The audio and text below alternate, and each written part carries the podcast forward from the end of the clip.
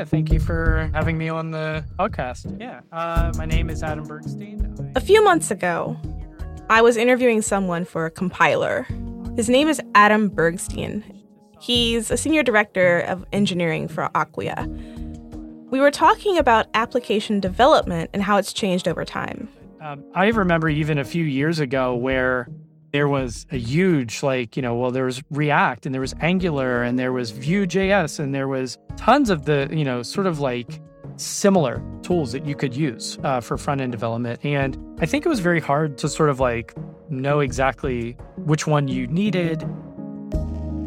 There are a lot of different choices, paths to take when you're building an app it can be really hard to choose which tool to use and which ones to trust.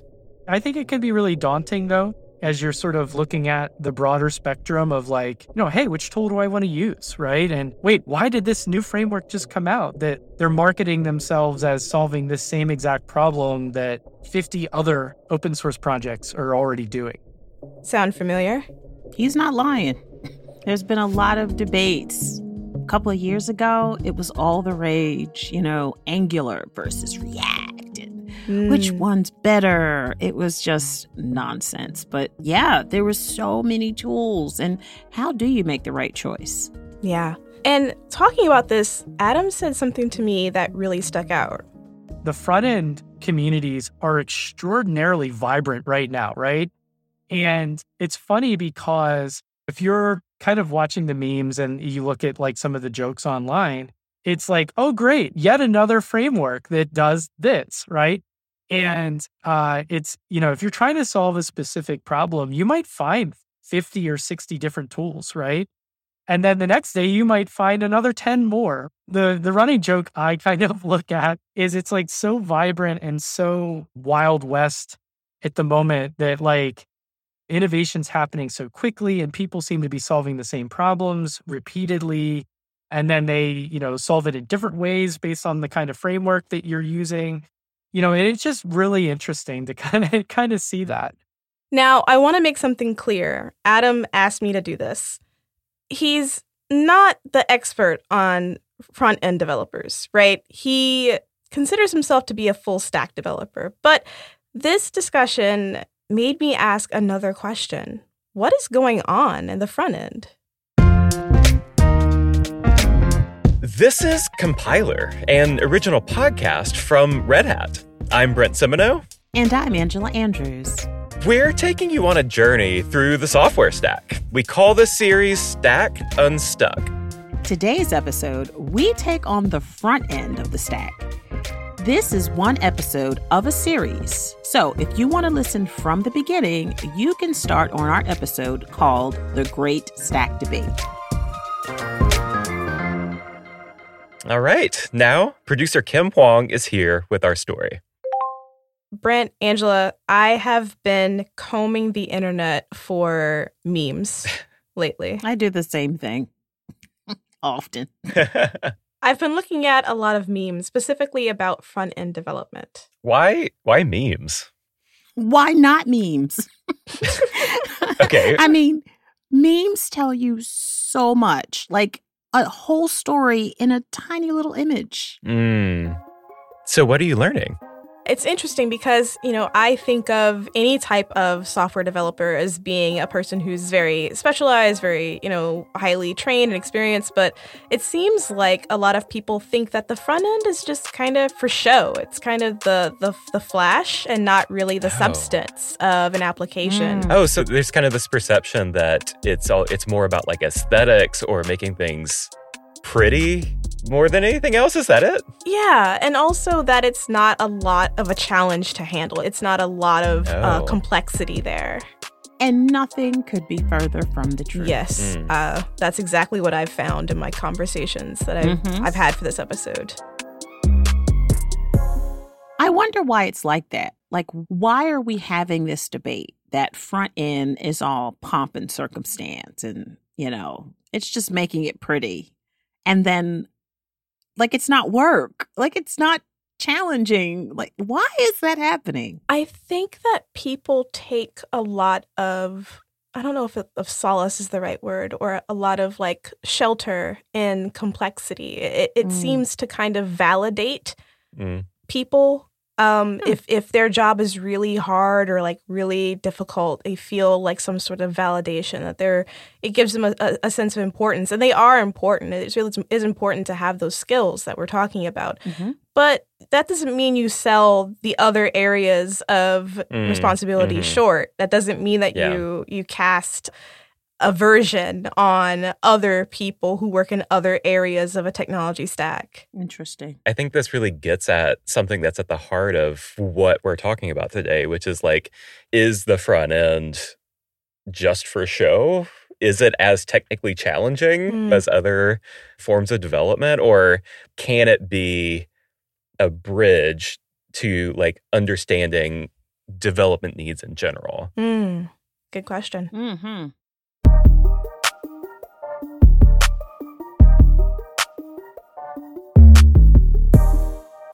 So, to start us off, I'm going to bring back somebody we've heard from before. This is Noel Minchow. He's from LogRocket. I spoke to him in the Great Stack Debate episode, the first episode of the series. Here, we talked about the attitudes around front end development and the attitudes that people that work in that sphere can face in their working lives. The more I think about it, the harder it is to define. Right? I, I think I think my impulse is still, uh, you know, some somebody who who thinks about receiving data and displaying it, and then maybe posting it back. Like they don't think about the way um, that that data is stored and fetched and retrieved as much. Again, I think increasingly that realm is becoming something that front end devs concern themselves with as we like get into GraphQL and stuff like that. But I think that most people, when we're talking about front end devs, that's kind of what they assume. It's like, hey, you spend most of your time writing React or Vue or Angular or something. Noel is saying that there's a lot of assumptions made about where front end developers spend their time and what they spend their time thinking about. Mhm. The front end layer, as we've said before, is the thing that is closest to the user, Mhm. right? It's the pretty and the shiny, it's the interface. And Noel says that because people have misconceptions about the difficulty and the sensitivity of that work, that's where a lot of these viewpoints come from.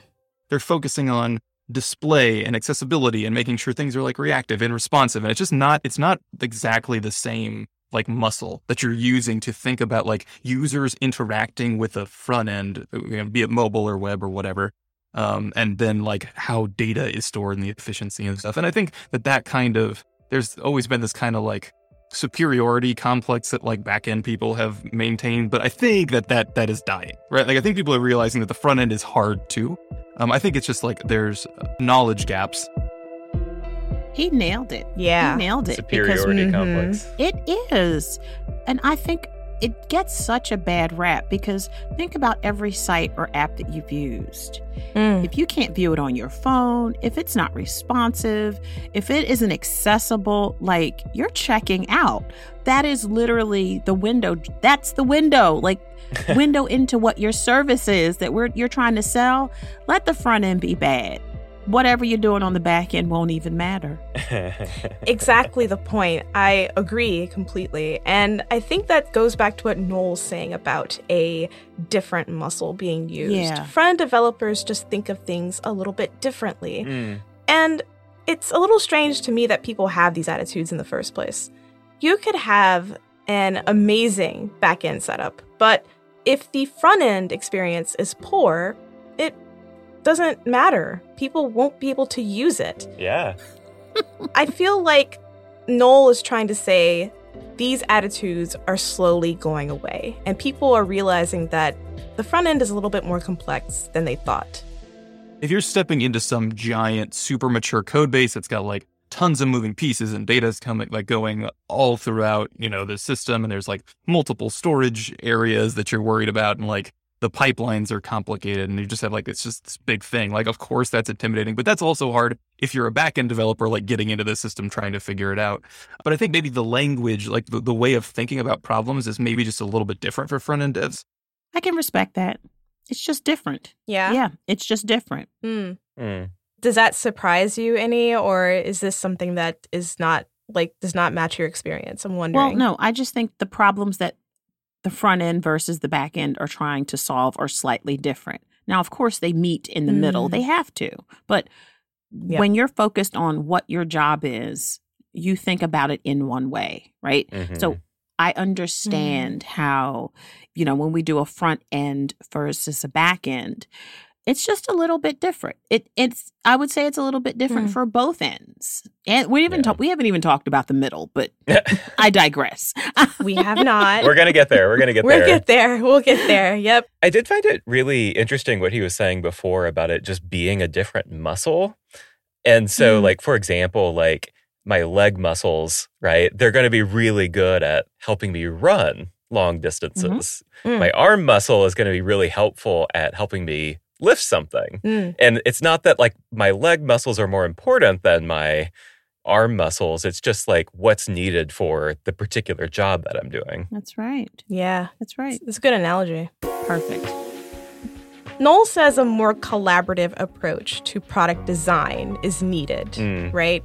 He thinks that w- that's where software development is headed. Because when there's a server error, or a problem with the API, application programming interface, the problem is usually first discovered where? In the front, in end, front end, right? Yeah. So the front end of an application isn't just like fields and buttons and divs. and developers working there aren't just doing things that are just for aesthetics they are usually at the front line of where problems and challenges become evident. Mm. And those front end developers working there are the most knowledgeable about the impact of any changes that were to happen, whether it's a new feature coming out or an update or maintenance, any type of change. They are going to be the ones that are most tuned to what effect it will have on users. Mm. They are the vanguard. That's right. Yeah. I think we're kind of realizing that the way in which data is fetched is pivotal to how the front end itself needs to work. Um, that that is to say, like I think that the these systems we're realizing that systems need to be designed more holistically, regardless of who is implementing. Um, so I think that at minimum, a lot of front end devs, I think this has been the case for a long time, like they kind of have a knowledge of what like the performance impact might be of certain ways that they're fetching data. Like they realize like they don't want to, you know, write a thousand queries to fetch a thousand items from a list. Like I want to do this in one big query. Like people know this. It kind of seems intuitive. Is this what Noel was meaning when he was saying that like software development is becoming more collaborative? Maybe collaborate is not the right word. Maybe I feel like he's thinking that developers need to look at things more holistically, okay. not just look at their particular area and the effects there, but all of these other different systems and parts and things and how they all interact and connect. Maybe not a, a collaboration between people, but a collaboration between different components. It's a good way to put Does it. Does that make sense? Yeah, that does make sense. Yeah. Mm. There's a lot of moving parts in application development. So being aware of what the other parts are doing kind of makes your job much more effective mm. because now you you have that knowledge you you have that understanding so i think if we've turned it around you know the front end folks are being you know are much more aware of maybe what's happening in the middle or the back but it can also go the other way where back end folks now have a, a better respect and understanding mm. of the complexity of the front end role. Mm-hmm. So, the front end and front end developers, it's all very important, right? The people that work on the front end of an application or the front end of a tech stack, they need to know a lot of different things. We've established that. So, how do they go about learning what they need to know? We're going to get into that next. I spoke with a Red Hatter who experienced a lot of these things firsthand. I'm Evan Stoner. I'm a solutions architect at Red Hat. I work in our public sector division. Angela, I feel like you know or you might know Evan. I do actually. I just met him and he is an amazing SA. Heart emoji. Evan uh, started out as a software engineer, but even before that, he worked uh, in research, specifically research in cybersecurity for his alma mater. Okay. It was a very contained environment, and his peers worked on a lot of what they call greenfield projects. I don't think I know what that means. What What is a greenfield project? I understand Greenfield to be it's like a net new product, a net new service. It's not something that existed before, but they're doing something, you know, on the cutting edge of whatever. This is the first uh, iteration of it. Mm. Is that correct? Exactly. Yeah. Yeah. I have a Greenfield sticker Yeah. on the bottom of my laptop with a little cute cow standing in a green field. So I think that's what? long story. I like stickers. Wait, where did you get the sticker from? Oh, from a conference, of course. Of course. So anyway, back to Evan. Well, speaking of conferences, uh, he went to a conference actually, and he heard something there in a keynote that changed the way he thought about his work. You know, I was fairly young, having a good time at this event. And then there were a lot of different sessions. And I remember one where it was maybe a keynote by one of the government sponsors. And he said, you know, we don't just do research for the sake of doing research. There's somebody out there who needs technology in order to do their job better. So the things that we're building are not just science projects. They're things that at some point need to go out and be used by a person who's trying to do their job. And so that stuck with me, especially as we were doing so much of that greenfield, just kind of fun technology research work, that those were not just projects that are going to live in isolation, that those need to be built at some point to go out and be used by someone. That's true. Yeah. That's an interesting Yeah. way to think about it, though. Well, what do you mean by that? I mean, especially because he was in university, and Yeah. you think of that as being the place where you grow and you test and you experiment, right? And Mm-hmm. usually you don't think that it'll go any further than that, right? But mm. we should Yeah. probably change the way we think about that because everything has a purpose. And Yeah.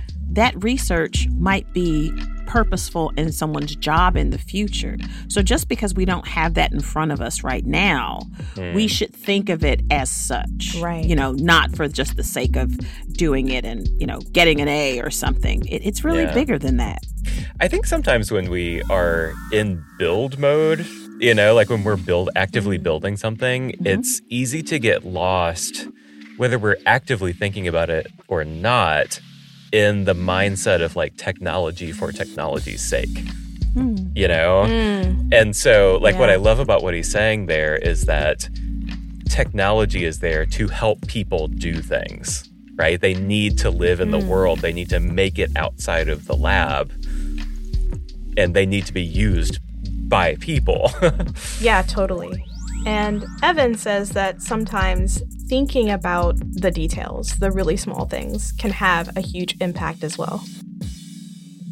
to be fair too like you can be really granular on the technology like say you're a, a staff engineer working on database performance and you're reducing some query time from like three milliseconds to half a millisecond you know maybe in the grand scheme of things that doesn't really seem like it's a big difference but if you can quantify that to some sort of monetary savings for your organization or you can talk about a certain segment of users that that's going to be valuable for you can be in the weeds on the technology as long as that's still having a, an impact on some you know measurable customer or user or bottom line or whatever matters to your organization that's really the measure of success that that project's going to have not how many new tools and technologies and frameworks we added but what is the effect it's going to have on a, a real person trying to do their job Mm.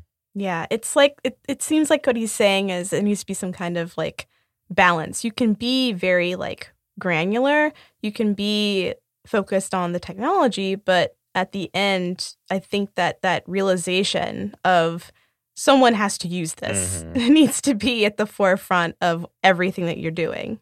This gets back to something you were saying earlier, Kim, which was the like proliferation of frameworks and tools. I'm curious, like how how do you learn what you need to know in all of this? And this is where things get interesting. Okay. So, Evan says that branching outwards from whatever area you're working in is key to learning what you need to know about development. Um, he talks about his own kind of methods of doing that for himself in his own career. I think it starts with asking questions about the periphery of where you're at. So for me, the beginning of my work was developing software that was getting deployed out to a server. It's actually on a virtual machine.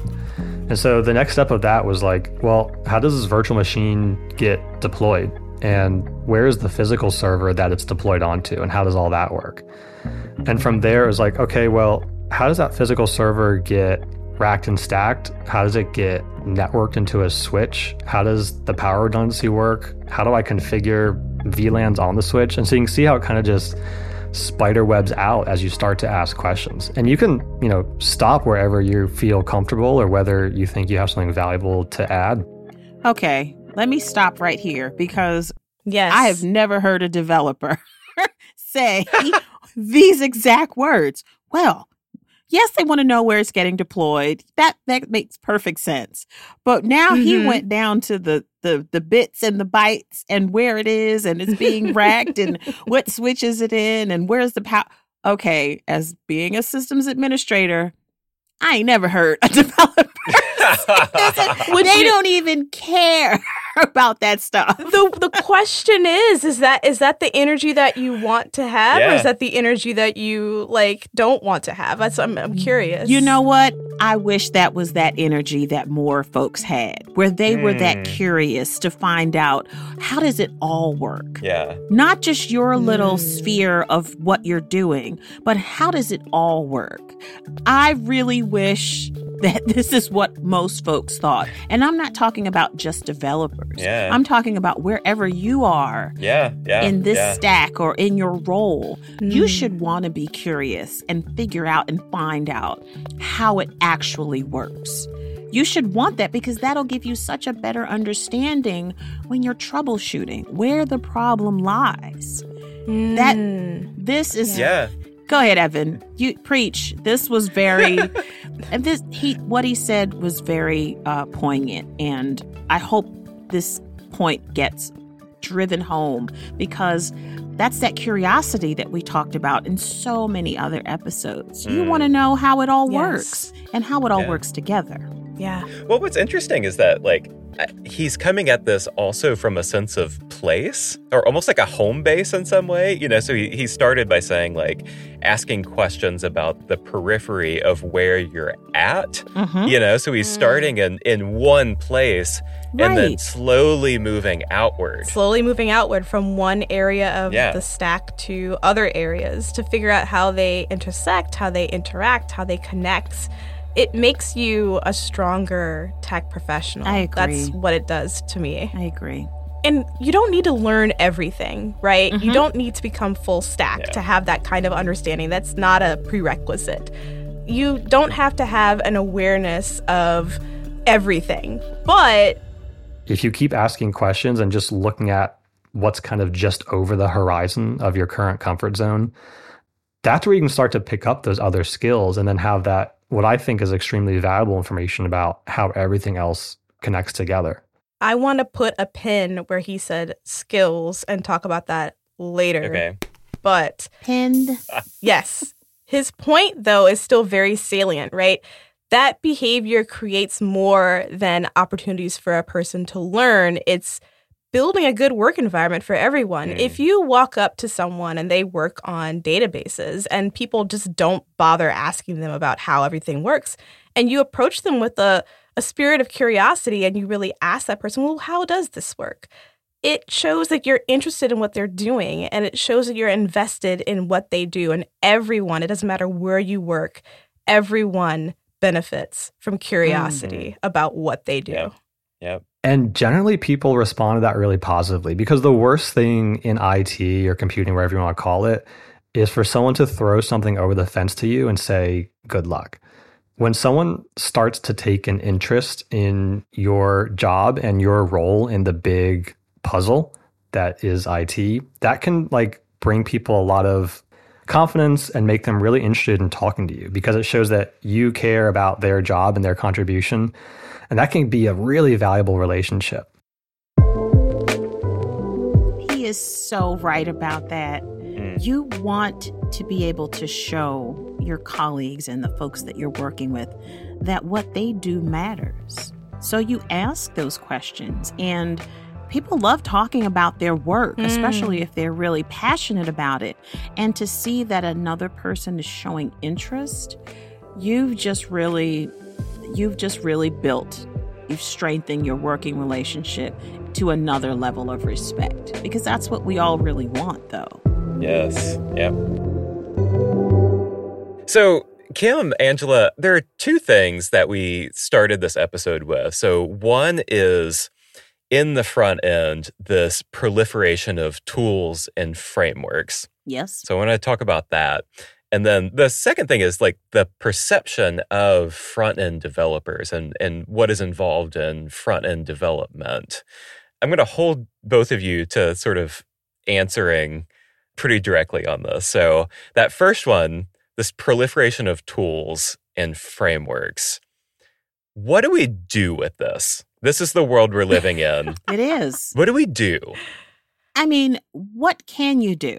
You you find it's less about the tools, more about the the problem you're trying to solve. Mm, So, because there are so many tools, pick one that does exactly what you need it to do. Mm. And if it is an open source tool, then maybe if it doesn't do exactly, then you can add the functionality you need. So, you know, in in the world we live in, you know, if it doesn't work how you want it to, you can kind of make it work better. oh, but yeah. Mm. I think that's the first thing. We really need to stop thinking in terms of this tool, this X, or that Mm. framework Y. We really need to think of, well, what problem are we trying to solve? Mm. And then Mm. focus on that. And then trust me, I think the tool will start to reveal itself and you're going to find just what you need.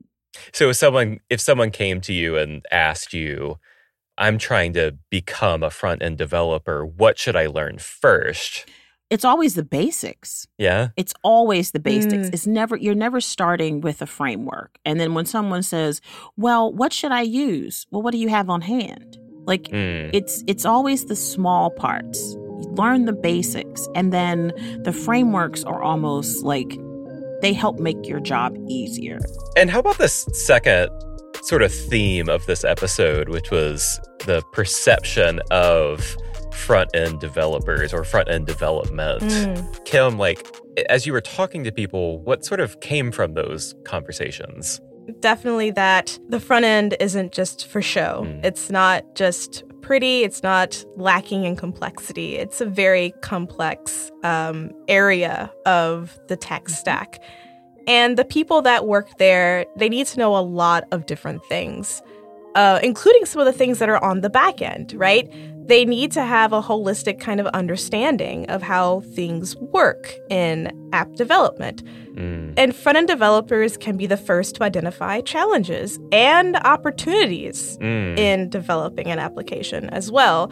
And whether you work on the front end or somewhere else in the stack, you shouldn't feel any shame or any type of imposter syndrome. You should strive instead to learn and to broaden your horizons mm. and broaden your skill set Indeed. and build relationships with other people in the stack. That way, you can make your working life and your work environments more collaborative, more friendly, more open, more good to be in. and on top of that, you can also see what else is out there. Maybe you won't be a front end developer all Mm, your that's life. true. How about that? Maybe you want to move on to something else. Remember, I said that pin earlier? Here's the pin. I'm taking the pin out. you can use these opportunities to learn and also figure out where to map your career journey as well. Mm. So, we discussed front end development and the front end of the tech stack in this episode, and we did tease a little bit about frameworks. Well, next episode, we are going to tackle frameworks more directly. All right, now. Well, this was such a fun episode, and I'm so glad you were on this ride with us. We want to hear from you. Share your thoughts with us on what you thought about the episode. Also, send us your favorite framework memes. I know you've seen them out there on the internet. Definitely tweet at us at Red Hat, hit us up on Instagram at Red Hat, but everywhere, use the hashtag compiler podcast. We want to hear what you thought about the episode, and we want to see your framework memes. Show us what you got.